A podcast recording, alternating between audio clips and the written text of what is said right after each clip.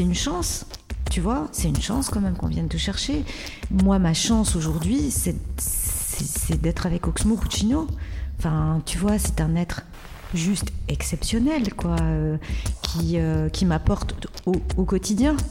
Donc euh, oui, peut-être que je te cite des mentors qui ont été un peu mes patrons aussi, mais j'ai envie de dire que mes artistes ont été mes mentors également.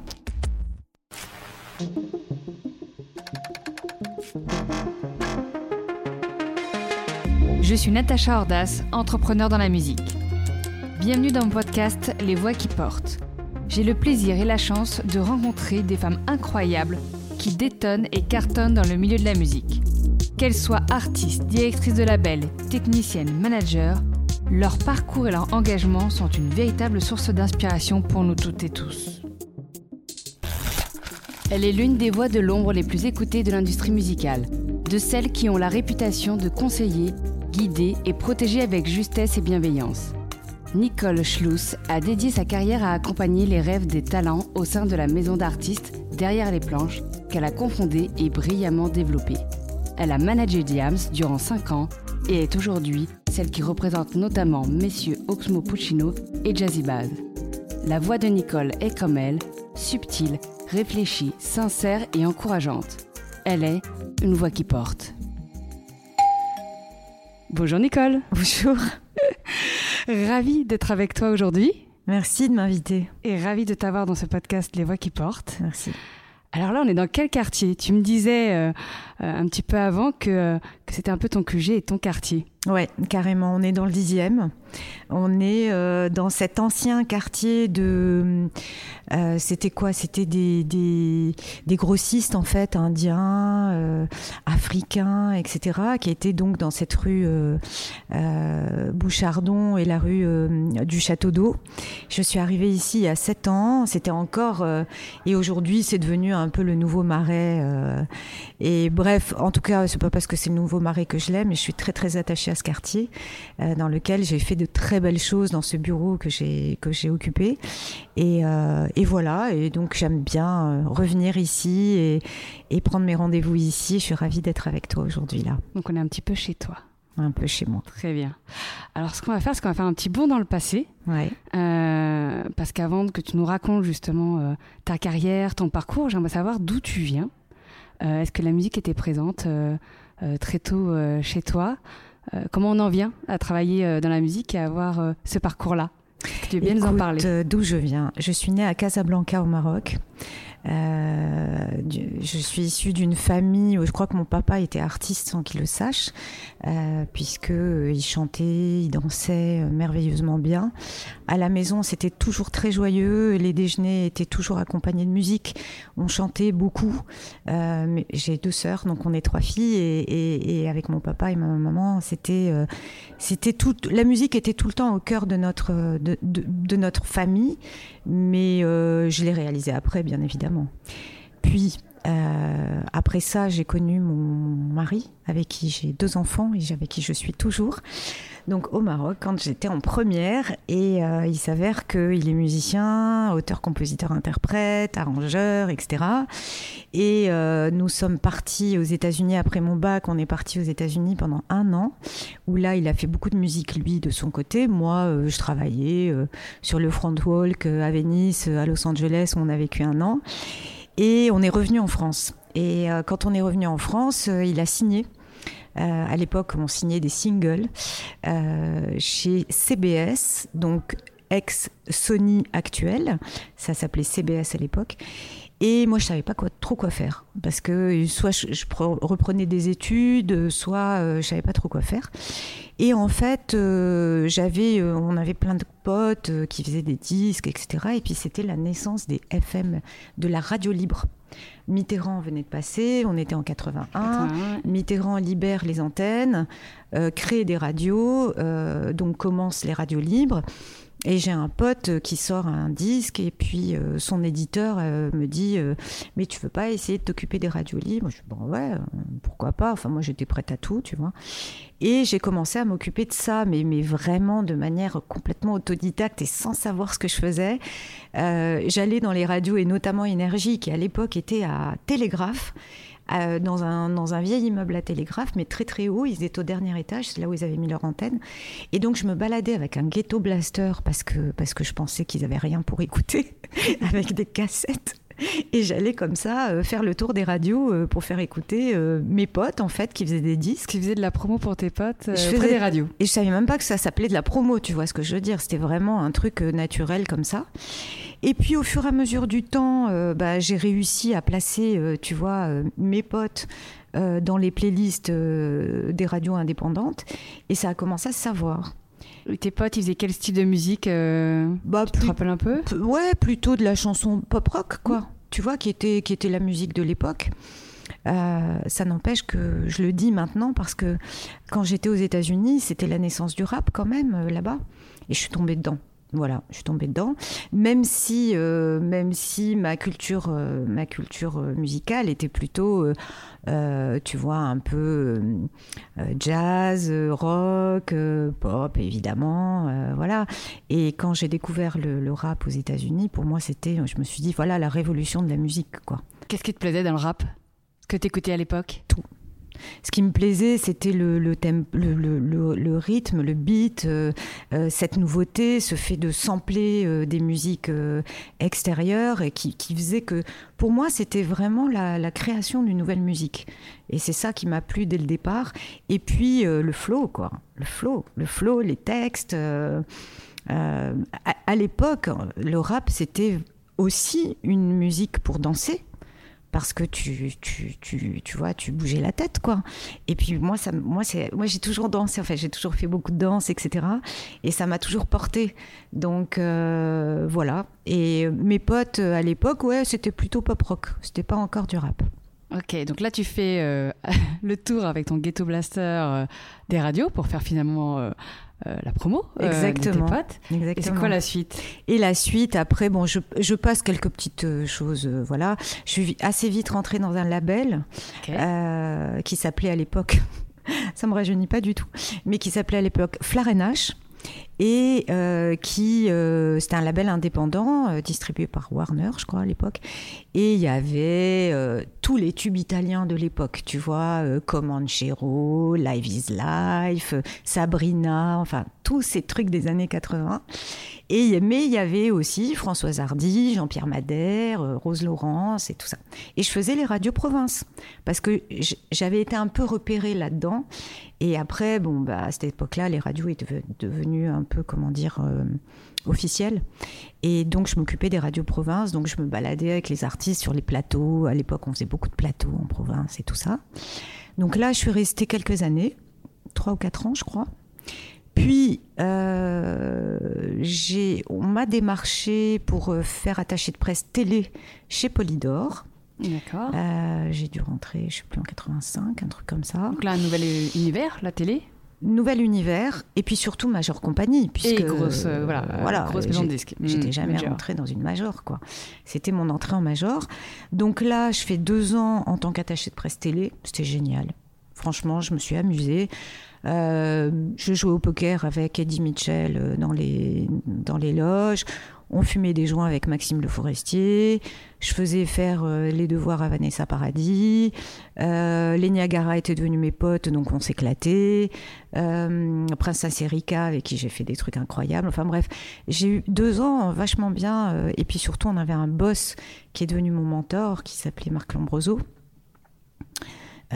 qui me sollicitait beaucoup en artistique aussi. et puis c'est vrai que quand on était en réunion euh, promo, par exemple, bah, moi je me mêlais toujours euh, de, de, la stratégie, euh, de la pochette, etc. J'avais très vite j'avais une vision un peu d'ensemble, si tu veux.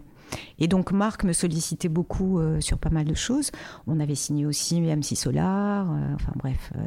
Donc mon boss, mon boss de l'époque, Marc Lombroso, me dit écoute va accoucher tranquillement et puis on verra bien quand quand tu reviendras de ton congé maternité, où est-ce que, où est-ce que je peux te mettre, quoi. Et euh, là, j'ai accouché de ma fille, de mon, mon aîné. Et vraiment, c'était une confiance absolue parce que il m'avait remplacée. Et, euh, et je ne savais pas si j'allais retrouver mon poste, mais si je, je, je, je, je, reviens donc de mon congé mat et il me dit bah, Tu vas être chef de projet à l'international pour Polydor.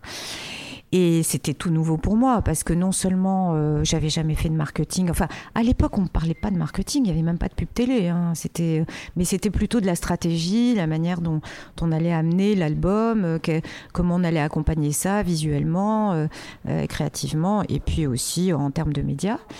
Et, et donc là, je me suis éclatée en fait parce que j'avais des groupes comme The Cure, je me suis occupée de tout le catalogue de James Brown et j'ai rencontré James Brown, donc qui était quand même un type extraordinaire. J'ai rencontré David Crosby, qui, est quand même génial. Je me suis occupée de tout le bas catalogue de Jimi Hendrix avec le manager euh, historique de Jimmy.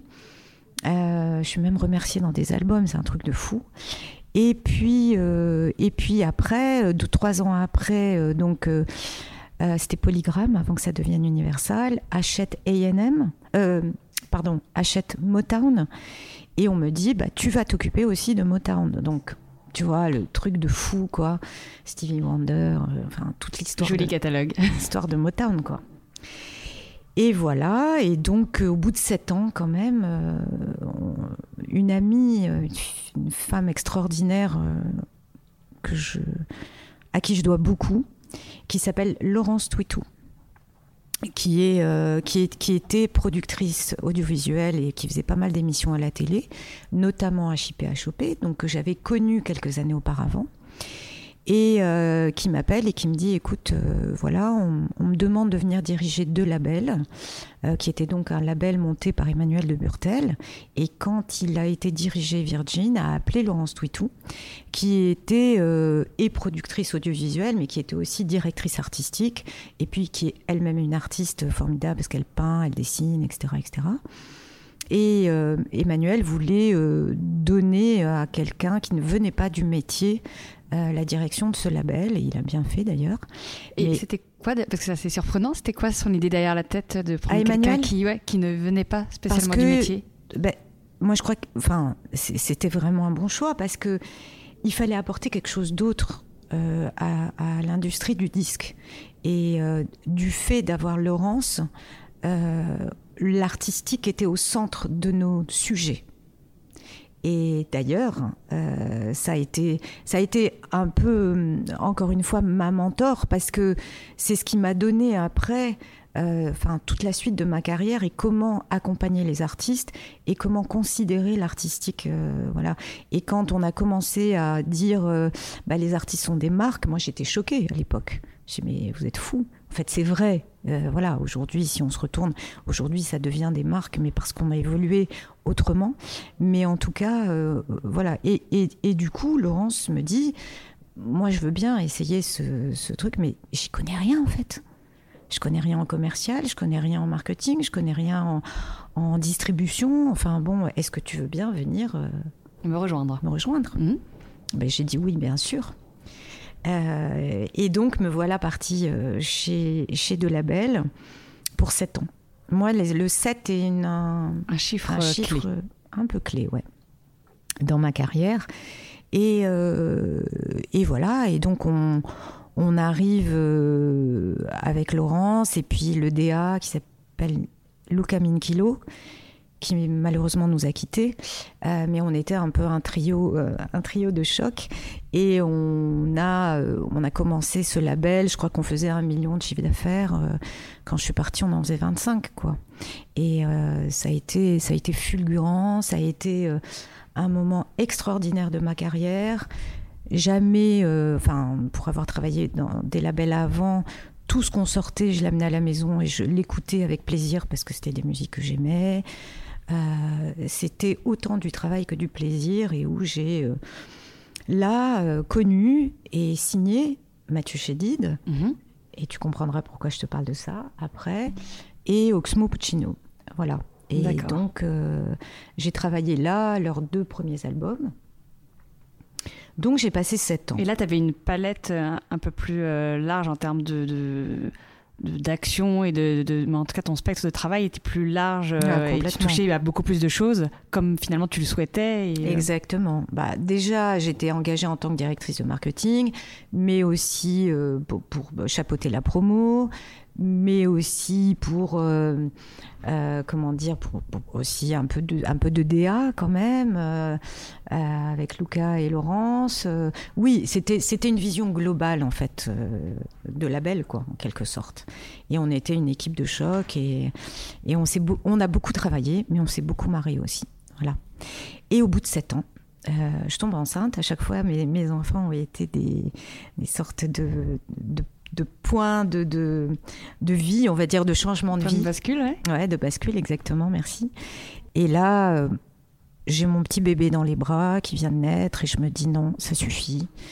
Je vais arrêter un peu de travailler parce que ça faisait déjà un bon moment que je travaillais et euh, j'avais pas vu ma fille grandir. Donc j'avais envie de voir mon enfant grandir et j'ai dit stop. Donc euh, ils ont été très sympas, ils ont cassé leur tirelire et puis j'ai pu m'arrêter. Et au bout de trois mois, j'ai quand même fait une petite lettre à chacun, à tous les gens que j'aimais bien, parce qu'ils pensaient tous que j'allais revenir, mais en fait, j'allais pas revenir. Et j'ai écrit à tout, voilà, des médias, des artistes que j'aimais bien. Le premier qui a réagi, c'est Mathieu Chédid. On avait donc euh, travaillé ensemble son premier album, Nostalgique du Cool.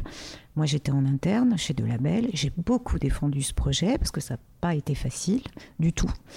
Euh, c'était le fils d'eux, euh, il, se déguisait comme un clown, euh, il s'appelait M, c'était pas facile, de référencement à la FNAC, enfin bon bref, je te passe les détails des galères qu'on a pu avoir. Et il me dit, mais Noé, moi je veux continuer avec toi, comment on peut faire? Tu veux pas devenir mon manager? Mathieu, bah je sais pas moi. Bref, je suis devenue son manager. tu vois, je vais te la faire courte quand même. Parce que sinon, on va passer trois heures. oui à ce moment-là? J'ai dit oui. Euh. C'est pour ça que je te dis bref. J'ai dit oui parce qu'il il avait une maison, il a toujours une maison à la campagne. Et il me dit s'il te plaît, viens à la campagne écouter les maquettes du prochain album que je suis en train de travailler. Ah, donc c'est comme ça qu'il t'a eu. Il m'a eu. Bah écoutez, j'ai écouté ça, j'ai fait bah, bien sûr quoi, évidemment. Et c'était l'album Je aime. Voilà, qui nous a ramené trois victoires de la musique. Euh, et puis euh, qui nous a amené notre premier Bercy. Non, c'était sur qui? Si, si, sur Jeudi M. Puis après trois Bercy sur qui nous deux, enfin bref. Et là, tu étais euh, du coup en indépendante avec lui? Alors là, j'ai monté ma boîte. D'accord. Donc il m'a demandé de le rejoindre pour le manager. Euh, je lui ai dit, écoute, on va faire ça un peu tranquillement au début parce que je sais même pas si ça va me plaire. Je savais même pas ce que, si je savais ce que c'était qu'un manager puisque j'avais des managers en face quand j'étais en maison disque, mais je savais pas ce que c'était que d'être manager. Donc, euh, je lui ai dit, écoute, on va commencer tranquillou et puis je verrai après si je confirme. Et en fait, au bout de trois mois, j'ai dit oui, bien sûr. Et donc, il fallait que je monte une structure. Et, me voilà euh, Entrepreneur. À, monter euh, voilà, mon indépendance, ma structure. Je cherche un nom. Je, je suis née à Casablanca, comme je t'ai dit au tout début. Je voulais l'appeler Casablanca parce que j'ai toujours un besoin de me rattacher à, mes racines. Et euh, Casablanca était pris, je pouvais absolument pas. Et, y a, et donc mon mari, un jour, en se marrant, me dit Mais pourquoi tu l'appelles pas derrière les planches? Et derrière les planches, en fait, c'est un quartier à Casablanca, qui, est effectivement, qui était l'ex-ghetto juif de Casa, et qui était séparé de la ville par des planches. Donc on l'appelait derrière les planches. Aujourd'hui, c'est un quartier qui s'appelle toujours derrière les planches. Ce n'est plus un ghetto juif, mais c'est une sorte de, quartier un peu euh, Médina euh, où tu peux acheter euh, des copies de Nike, de Dior, de Balenciaga, tout ce que tu veux. Voilà. Donc, ça, et donc j'ai ouvert derrière les planches euh, en pour pouvoir manager euh, M. Mathieu, en 2000. D'accord, très bien. Et là, nouvelle aventure. Euh, génial. Plein de choses à découvrir. génial. Donc, tu t'es tout de suite entourée ou non Tu, tu as commencé seule avec. En fait, si j'ai je me suis, enfin, j'ai pris des stagiaires et j'ai pris un stagiaire particulièrement un petit gars qui est arrivé, qui sortait de l'ISCOM et qui me dit voilà, j'ai neuf mois de stage à faire. Il s'appelle Marc Motin. Il est arrivé, il n'avait pas de poils. Aujourd'hui, il est toujours avec moi. il a 40 ans. Et, euh, et c'est mon bras droit, bras gauche, cerveau droit, cerveau gauche. Et puis ça fait donc 21 ans qu'on bosse ensemble. Voilà. Génial.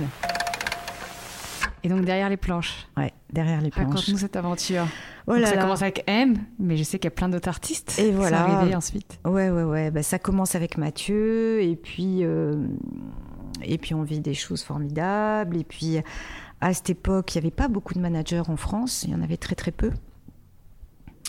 Et euh, et forcément, euh, quand tu viens du disque, bah, tu as déjà une formation, tu as, tu, tu as, as une vision complète de notre métier, que ce soit artistique ou commercial ou stratégique. Ou, tu vois, euh, donc euh, du coup, bah, oui, j'ai eu beaucoup de sollicitations, mais assez vite est arrivé Oxmo. Oxmo, dans la même histoire, euh, j'ai sorti son premier album, Opéra Puccino, en interne. Et euh, quand je suis partie euh, pour créer Derrière les planches et travailler avec Mathieu, lui sortait son deuxième album. Deuxième album qui a été pas très bien accueilli. on était tous partis de chez deux labels plus ou moins, puisque Laurence m'a suivi très vite derrière. Il s'est retrouvé tout seul avec un nouveau patron euh, avec qui il s'entendait pas très bien, euh, etc. Et puis euh, il m'appelle, il me dit écoute, je dois encore un album à, cette, à, ce, à deux labels, je veux plus faire de musique. En fait, je suis dégoûtée de la musique. Parce qu'il sentait une certaine pression pour livrer cet album-là, il n'était pas forcément prêt moi, je crois que c'était surtout une grosse déception que ce deuxième album où il avait mis tout son cœur, tout, tout, tout, son art, et, etc. Et puis comme Oxmo a toujours été à côté, enfin il fait partie du rap, mais il a toujours été à côté. Dans cet album, il chante, alors qu'à l'époque, euh, aucun rappeur ne chantait, mais c'était. Attention, il faut surtout pas faire ça. Donc ça a été très mal accueilli, on va dire. On tout le monde disait dans les médias, mais Oxmo, il a pété un câble. Et je pense qu'il a mal vécu ça et qu'il s'est senti un peu finalement seul. Ses managers ont dû aller euh, prendre des, jobs ailleurs parce que ça gagnait plus d'argent. Donc il s'est retrouvé tout seul à un moment. Puis il a dû se dire bon bah c'est bon, j'ai fait un premier album qui a eu un succès d'estime parce qu'il faut savoir que Opéra Puccino aujourd'hui tout le monde en parle, mais on a fait disque d'or dix ans après. Tu vois, donc c'était il y avait, c'était plébiscité par toute la presse, etc., etc. Mais en termes de vente, c'était pas si euh, incroyable que ça, tu vois. Et je pense que oui, il s'est dit, euh, mais moi, je dis, quand il est venu me voir, je lui dis, mais Ox, si tu veux qu'on travaille ensemble, c'est pas pour arrêter, c'est pas pour que j'arrête ce contrat. Au contraire, c'est pour que tu continues. Tu es trop important dans la musique, tu es trop important dans, dans, dans, la suite, et puis ta carrière n'est pas finie. Euh, travaillons ensemble, mais, mais travaillons. Et c'est comme ça que on ne s'est plus quitté. Mmh. Euh, et que je suis toujours son manager, que je suis sa productrice aujourd'hui. D'accord. Ça fait dix ans que je produis ses albums. On est coéditeurs tous les deux. De c'est une vraie team là. Ah bah c'est carrément une team, ouais. Voilà, donc euh, Oxmo est arrivé assez vite. Puis derrière ça est arrivé Diams. Un jour, euh, elle, elle, était dans le même label que Oxmo et, et Mathieu chez IMI. Euh, et, donc le patron d'IMI m'appelle en me disant écoute voilà Diams qui avait déjà sorti son premier album, qui avait déjà eu un tube avec DJ, euh, qui était plutôt un peu connu quand même, euh, cherche cherche un manager puisqu'elle n'a plus de manager. Est-ce que ça t'intéresse d'écouter? Bah, moi, ça m'intéresse surtout de la rencontrer. Et, et donc il fait le lien. On, donne, on se donne un rendez-vous pour déjeuner à 13h. À 18h, on était tout le temps, toujours ensemble. Et euh, ça a été un coup de foudre, moi, en tout cas humain. Euh, mais je lui ai dit, écoute Mélanie, j'ai adoré passer ces 4 heures avec toi, euh, mais je veux écouter tes maquettes. parce que je, ce que tu as fait, c'est super. Bon, DJ, moi j'étais pas très fan parce que je trouvais que c'était un peu bling bling. Euh, voilà, mais elle a très bien fait parce que bon, c'est ce qui l'a fait connaître. Hein. J'ai dit, mais j'aimerais bien écouter tes nouvelles maquettes. Elle me dit, bah demain, c'était un vendredi, je me souviens très bien. Elle me dit, demain, je te mets un CDR dans ta boîte aux lettres. Dis-moi où tu habites. Et ben, le lendemain, à 10h du matin, j'avais un CDR. Et là, euh, j'avais que les titres sombres de l'album Dans ma bulle. De l'album Dans ma bulle, oui. Voilà. Euh, que j'ai trouvé absolument extraordinaire et je lui ai dit, je lui ai dit mais cette écriture, enfin tout quoi, son flow, son chant, etc. Et je l'ai rappelé tout de suite. Je lui ai dit, écoute, génial. Je dis, moi j'y vais, j'y vais. Mais bon, tu vas nous mettre un peu de sourire dans cet album. Il me dit, t'inquiète. Il y avait déjà d'autres sons qu'elle avait préparés ou c'était vraiment les trois premiers euh, qu'elle avait enregistrés et qu'elle t'a fait écouter? Il n'y en avait pas trois, hein, il y en avait plein. Il y avait, il y, avait, il y avait dix sons au moins dedans. Mais c'était TS, c'était. Euh, il faudrait que je reprenne le truc, mais c'était que les titres un peu plombés, quoi, tu vois, qui parlaient de. Ben, elle était tellement sincère de toute façon que ça parlait d'elle, tu vois. Donc. Euh, et je lui ai dit ok, évidemment. Et donc j'ai vécu euh, avec elle euh, un truc absolument fou, quoi, euh, fulgurant, fou, joyeux, triste à la fois, parce que c'était des hauts et des bas, et mais beaucoup de hauts. beaucoup de réussite, beaucoup de, tu vois, son, son, titre La Boulette, quoi, ne serait-ce que ça. L'album est fini, l'album est totalement fini et elle est pas contente. Elle veut encore un tube. Et euh, elle, c'est une matrone. Hein, elle, sait ce qu'elle veut, en tout cas artistiquement parlant. Et je me rappelle très bien qu'on était au studio avec Masta et Tefa, et elle leur dit, les réalisateurs, et elle leur dit euh, travaillez cette nuit, faites ce que vous avez à faire, mais pondez-moi un putain de titre, quoi. Et il y avait Jeune Scred à l'époque qui était dans le studio, qui est aujourd'hui euh, architecte de Orelsan. Euh, qui étaient là et ils sont restés tous les trois. Et le lendemain, donc Mélanie vient au studio, ils lui font écouter la boulette. Et là, incroyable, elle passe. Bon, j'étais pas là, hein, mais elle m'a raconté après. Elle écrit automatiquement euh, et, elle enregistre le titre et elle m'appelle. Elle me dit écoute, il faut que tu débarques au studio tout de suite parce que ça y est, on a notre. On l'a alors qu'on avait quand même tout le reste, hein, qui était déjà des tubes. Et euh, j'ai dit, bah, j'arrive. Et là, j'écoute la boulette, et là, je tombe sur ma chaise, et je dis, bah, c'est bon, les mecs, on a tout ce qu'il faut, quoi, tu vois. Et voilà, et on a sorti la boulette, et après. C'est le succès qu'on lui, qu'on lui connaît aujourd'hui. Tout le monde connaît l'histoire. Et encore aujourd'hui, je dirais, c'est encore énormément streamé. Hein. Incroyable, incroyable. Voilà, et puis donc on a fait cet album, on a fait cette tournée, on a, été dans le monde entier, euh, elle a joué partout. Et puis, euh, à la fin de cet album, euh, bien après d'ailleurs, elle a, elle était pas bien en fait. Elle avait besoin, elle avait besoin de de se recentrer. Elle avait besoin de revenir à des choses essentielles dans sa vie. Et c'est comme ça qu'elle est rentrée en religion. Et on était en préparation de l'autre album, donc SOS.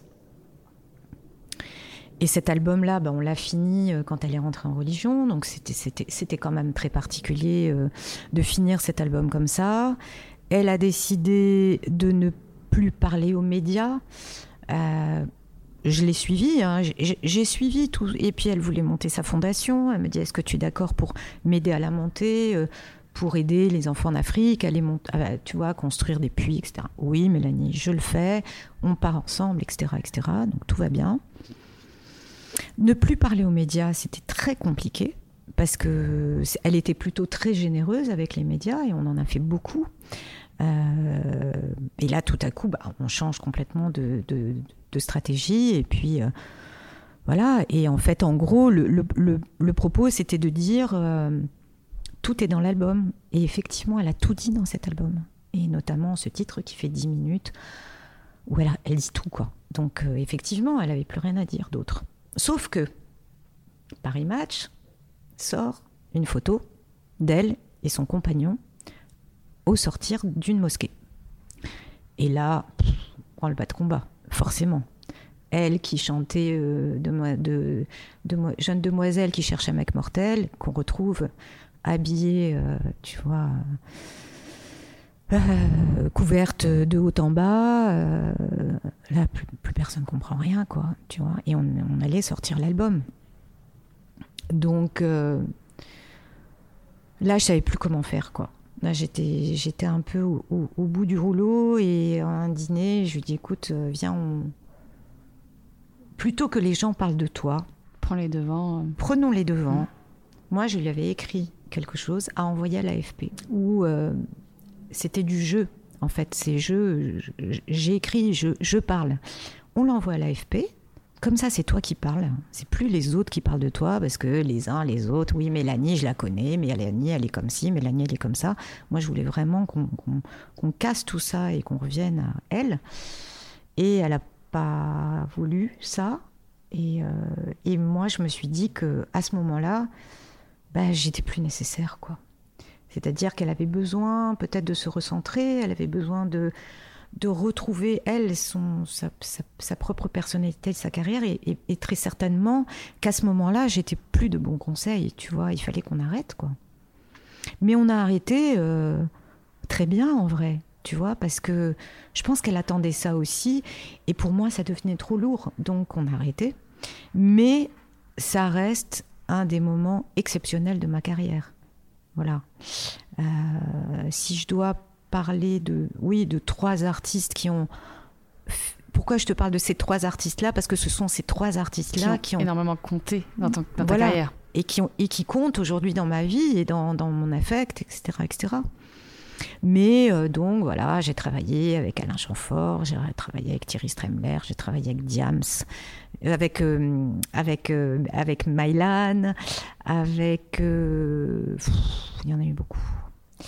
Babix, Camélia Jordana, Elena Noguera. Et tu me parlais aussi de, du coup, de rencontres que tu as fait, voire de, de, de mentors. Il y a certaines personnes qui m'ont dit, bah, elle ou lui, ça a été mon mentor. Écoute, euh, Marc Lombroso a été un de mes premiers mentors, qui était quand même le patron de Polydor où j'ai commencé en major compagnie. Laurence Twitou, évidemment, que je t'ai cité, qui a été une de mes mentors également. Euh, et puis, euh, et puis après, voilà, ça a été des rencontres, en fait, des rencontres. Et, il n'y a, pas de personnage qui me marque là tout de suite, ou peut-être que Plus que d'autres euh, parmi ceux-là Ouais. C'est à la fois des rencontres artistiques et des rencontres professionnelles qui font une carrière comme la tienne euh, Absolument. Mais moi, j'ai eu beaucoup de chance hein, euh, dans ma vie professionnelle parce que ça s'est déroulé de manière tellement fluide tu vois, euh, j'arrête une maison de disques, un artiste euh, que j'aimais, euh, dont j'aimais beaucoup la musique et beaucoup le talent, m'appelle pour me dire je, veux que tu travailles avec moi. C'est quand même exceptionnel. Alors c'est exceptionnel, mais c'est pas un hasard. C'est que c'est que il savait que tu allais pouvoir lui apporter. tout ton, toutes tes connaissances professionnelles et, et, il n'a pas fait appel à toi de bah, façon J'imagine. au hasard, voyons. Bien sûr, j'imagine, mais c'est c'est quand même euh, c'est quand même une chance de fou, quoi. Tu vois, de te dire. Alors oui, bien sûr, euh, bah, forcément, je pense que j'ai apporté ma pierre à à cet édifice qui est aujourd'hui M, mais euh, bah, je pense qu'il est trop mignon parce qu'il me le dit très souvent. Il me dit bah, sans toi, je serais pas là. Mais mais mais c'est une chance. Tu vois, c'est une chance quand même qu'on vienne te chercher. Moi, ma chance aujourd'hui, c'est d'être avec Oxmo Puccino. Enfin, tu vois, c'est un être juste exceptionnel, quoi, euh, qui, euh, qui m'apporte au, quotidien. Donc euh, oui, peut-être que je te cite des mentors qui ont été un peu mes patrons aussi, mais j'ai envie de dire que mes artistes ont été mes mentors également, tu vois.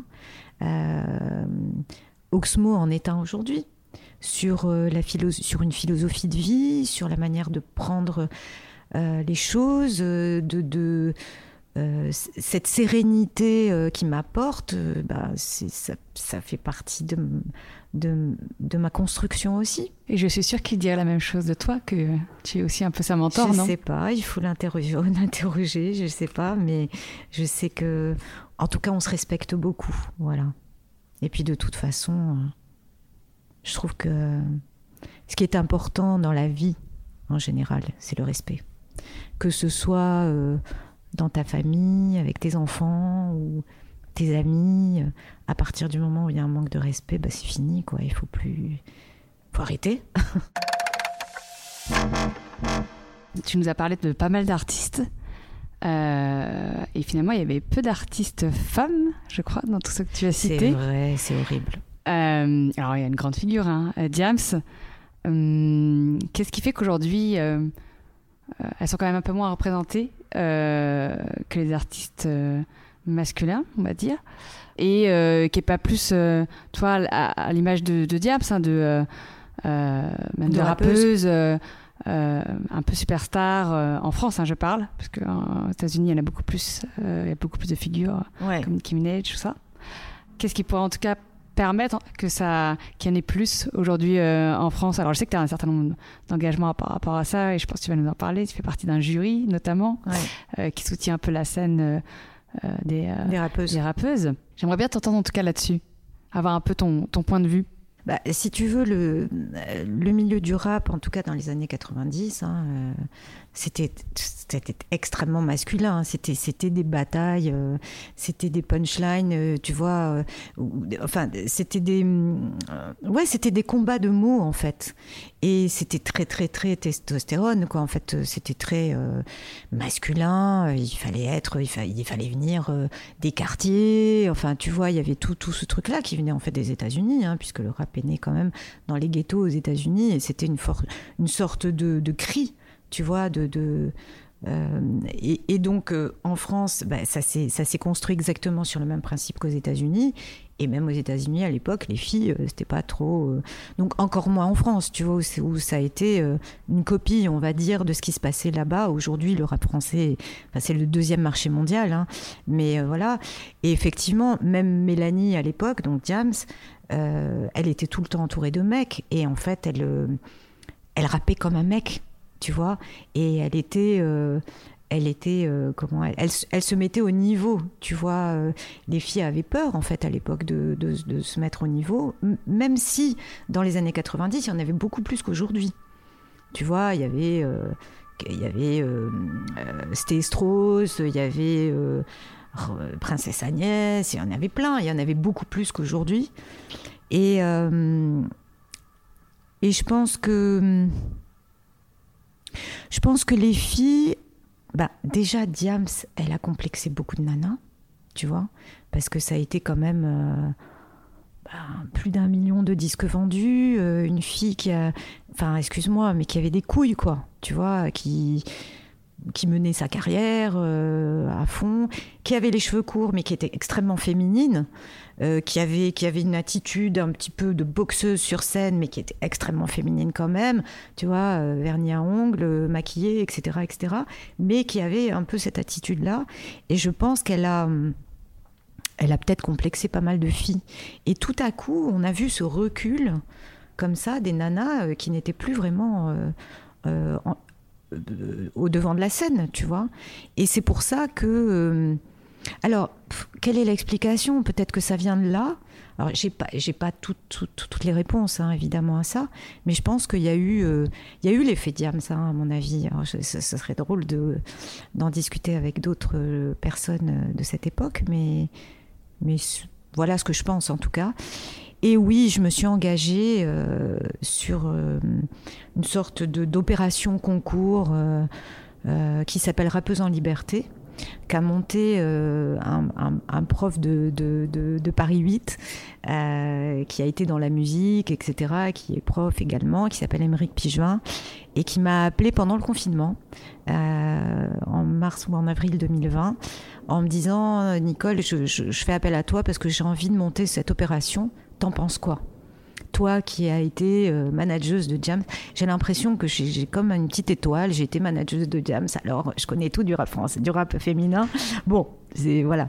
Euh, merci, merci de penser ça de moi, mais bon. Et, euh, et en fait, je lui ai dit, je lui ai dit, mais s'il te plaît, fais-le, quoi. S'il te plaît. Qui, enfin, personne n'a eu cette initiative. Et oui, je pense qu'on a besoin de ça aujourd'hui.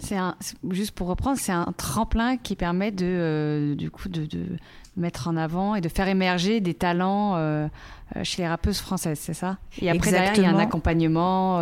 De trois mois, avec un suivi, avec le studio des variétés surtout sur le métier, sur euh, euh, y compris l'indépendance, les contrats, mais, mais aussi euh, sur ton positionnement sur scène. le studio des variétés a super, enfin, vraiment suivi ses filles. On en a sélectionné 11 sur 300 candidates. on était un jury assez sympa et éclectique, beaucoup de nanas en fait.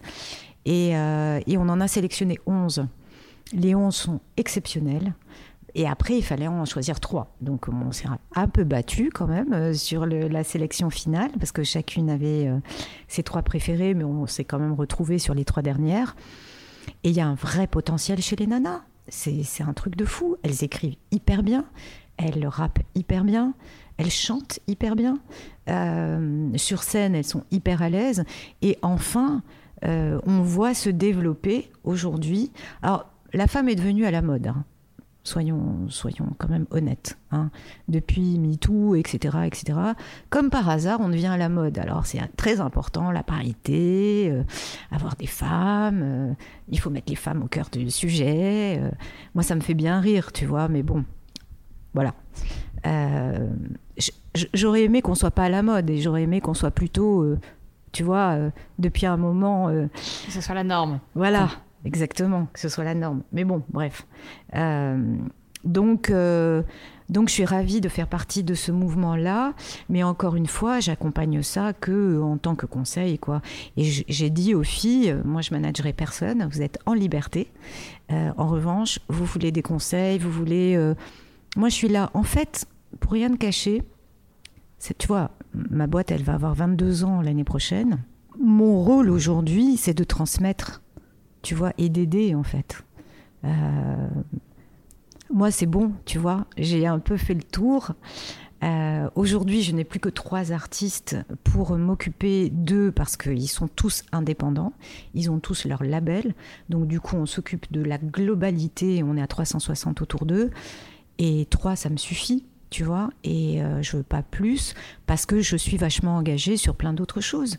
Euh, donc, Rappeuse en Liberté, qui m'a pris du temps. Euh, mais ouais, la aussi. je suis ravie de, de, faire partie de, de ce programme où je vais être mentor d'une jeune fille ou jeune femme qui va me présenter son projet et, avec, et que je vais suivre pendant un an. Ça, c'est génial. Je suis au conseil d'administration de la SPPF. Je suis, euh, je suis également au CNC pour le vidéoclip, etc., etc. Et tout ça, c'est bah, ça fait partie de, des choses que je dois faire aujourd'hui pour, euh, pour, pour, aider, pour euh, conseiller, pour être là. Et, et, voilà, je suis assez sereine et contente de, de tout ça. Et toi, du coup, en tant que femme dans cette industrie de la musique, qui plus est plutôt aussi dans le milieu du rap. Est-ce que euh, tu penses qu'il y a eu euh, des, moments plus compliqués pour toi que ça aurait pu l'être pour, euh, pour un homme? Comment tu as vécu ça et comment tu penses que ça a évolué aujourd'hui justement par rapport à MeToo? Est-ce que tu penses qu'aujourd'hui c'est plus simple finalement pour une femme de prendre même des postes à responsabilité dans l'industrie? On a quand même notre première présidente euh, d'une major euh, en France chez Sony, euh, Marianne, Robert. Ah, Marianne Robert, que j'aime beaucoup. comment tu as vécu ça, toi, déjà, en tant que professionnelle de la musique, depuis plusieurs années? Et comment tu vois cette, un peu cette bascule qui se passe aujourd'hui? Écoute, ça n'a pas été évident. Hein. notamment en Major Compagnie, quand j'ai été au tout début euh, bah, les filles, c'était des attachées de presse, c'était des accompagnatrices, euh, c'était euh, c'était un peu. Alors, forcément, les métiers, bah, on n'était ni, ni présidente, ni, directeur général, ni quoi que ce soit. Ah oui. Et puis oui, j'ai beaucoup lutté, j'ai beaucoup lutté avec des patrons après qui ont été un peu misogynes, on va dire tu vois. Quand je me retrouvais en réunion internationale, euh, quand j'étais responsable de Polydor et de Motown, il y avait que des, que des mecs euh, autour. Et quand j'ouvrais la bouche, personne m'écoutait. Euh, c'était c'était quand même très très compliqué tu vois je, je, je, ravalais mes, mes mots où je mais j'ai eu la figure formidable de ma maman qui a dirigé un centre euh, médical euh, au Maroc jusqu'à sa mort et qui menait de main de maître euh, des professeurs, des médecins, des radiologues, des, tout ce que tu veux dans ce centre médical. Et c'était une petite bonne femme comme moi. qui, qui, regardait les hommes de, haut parce qu'elle était petite comme moi et qui a toujours été mon exemple. Et je l'ai toujours vu se battre face à tout ça. Et ça a été mon exemple toute ma vie. Donc moi, je me suis dit, oui, tu as cette position-là, mais tu, tu dois la prendre et tu dois te battre. Euh, alors, je me suis retrouvée dans des situations horribles, euh, notamment avec des rappeurs euh, qui venaient chez de labels, qui me renversaient le bureau parce que tu comprends, ils n'avaient pas eu leur avance euh, quand il fallait, euh, qu'on avait mis un jour euh, de retard pour leur donner leur avance.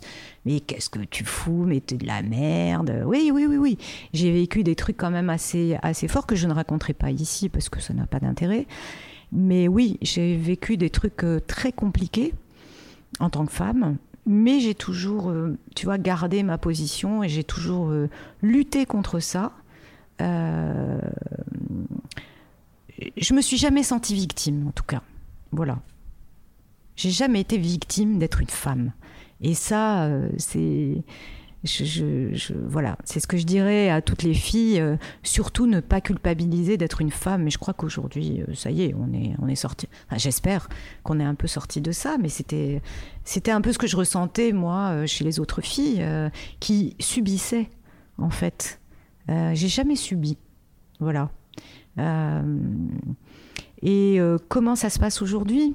Bah, En tout cas, comme je te disais précédemment, du fait qu'on devienne à la, mode et que finalement notre parole euh, a un petit peu plus d'écho, ben, je crois que c'est à nous de prendre position aussi. Hein. C'est à nous, les femmes, de dire ben, maintenant qu'on est accepté de manière plus normal, on va dire, euh, à, à, nous de, d'y aller. Et je trouve que, tu vois, Mewem, par exemple, euh, toutes ces femmes qui, qui, qui s'inscrivent dans ce programme en tant que mentor, toutes les femmes que j'ai rencontrées très récemment euh, sont des femmes fortes. Et, et, en fait, je crois que le fait d'être une femme t'oblige à bosser plus. Et le fait de travailler plus euh, te met dans une situation où on te considère plus en vrai. Je crois que c'est ça en fait. Donc euh, ça a toujours été mon propos, en tout cas. Euh, moi, je suis une grande bosseuse, donc voilà. Mais je pense que toutes les femmes ont dû travailler plus pour, pour y arriver, quoi.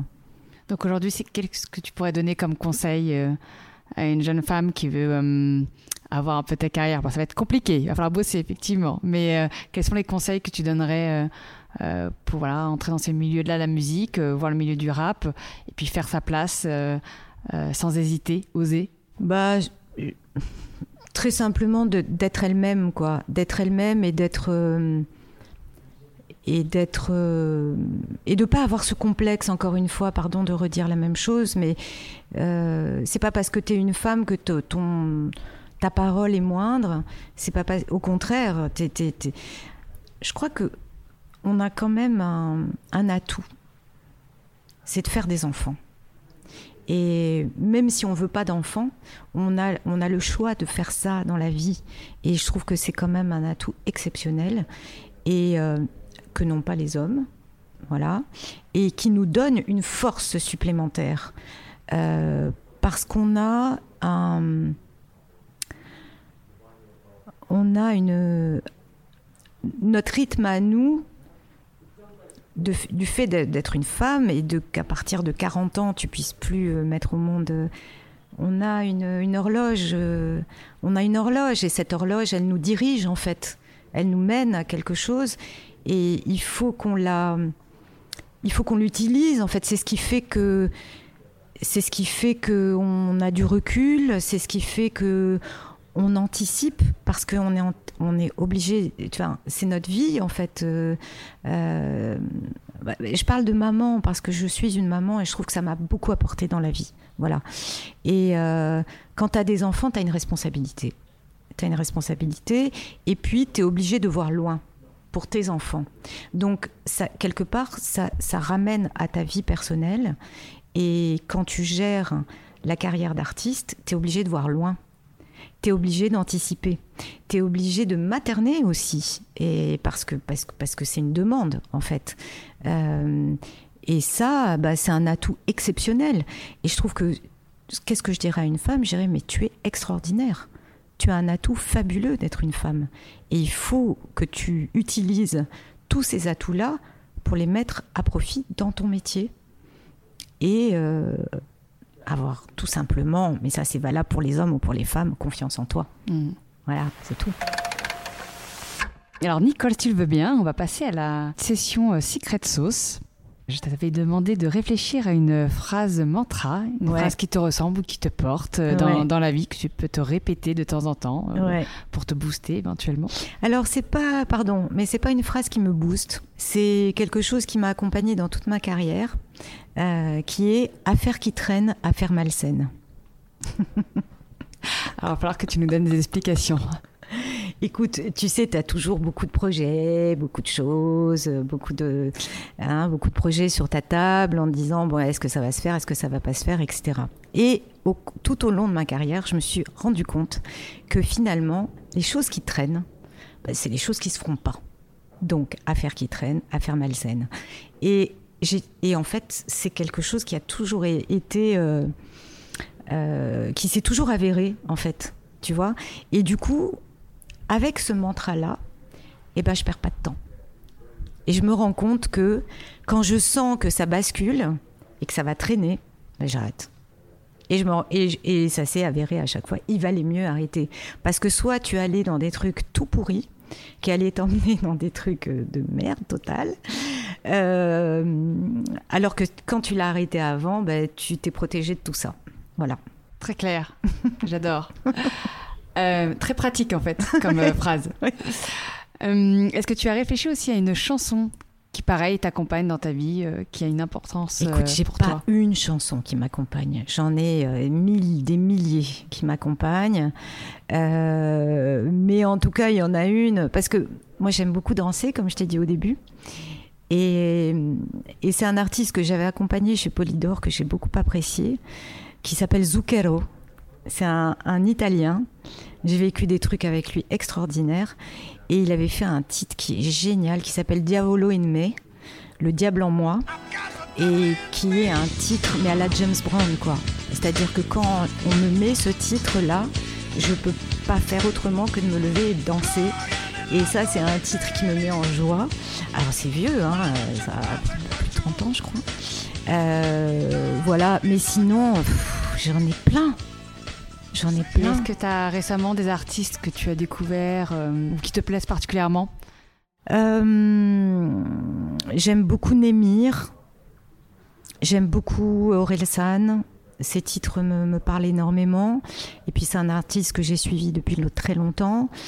Euh, j'aime beaucoup Eddie de Préto, L'homme pâle. Euh, évidemment, je vais citer mes artistes parce qu'il y a des titres d'Oxmo qui me renversent et qui me bouleversent. Euh, Jazzy Baz aussi, qui est un de mes artistes, qui fait de très très belles chansons et notamment des chansons d'amour absolument folles et, très bien écrites. Euh, je, sais pas, je, Ça fait déjà une petite liste à écouter. Ah ben ouais, carrément. Bon, je suis désolée parce que je, voulais faire un et j'ai pas eu le temps. Je voulais te faire une sorte de playlist, tu vois. Euh. Bon, on pourra la faire après. Ouais. On la fera après. On fera une petite playlist ensemble. Ouais. Qu'on partagera. Et euh, tu as parlé en fait de ton envie de, transmettre euh, mm. désormais, en mm. tout cas peut-être plus encore qu'avant. mais est-ce que tu as encore aussi des rêves ou des choses que tu aimerais accomplir où tu dis bon, j'ai encore ça à faire? Que j'ai pas encore eu ou que j'ai pas encore fait Écoute, j'ai pas des rêves forcément, j'ai pas d'envie particulière euh, parce que franchement euh, j'ai un peu j'ai un peu balayé beaucoup de choses et puis j'ai vécu des choses tellement extraordinaires que je trouve que je suis assez accomplie de ce côté-là.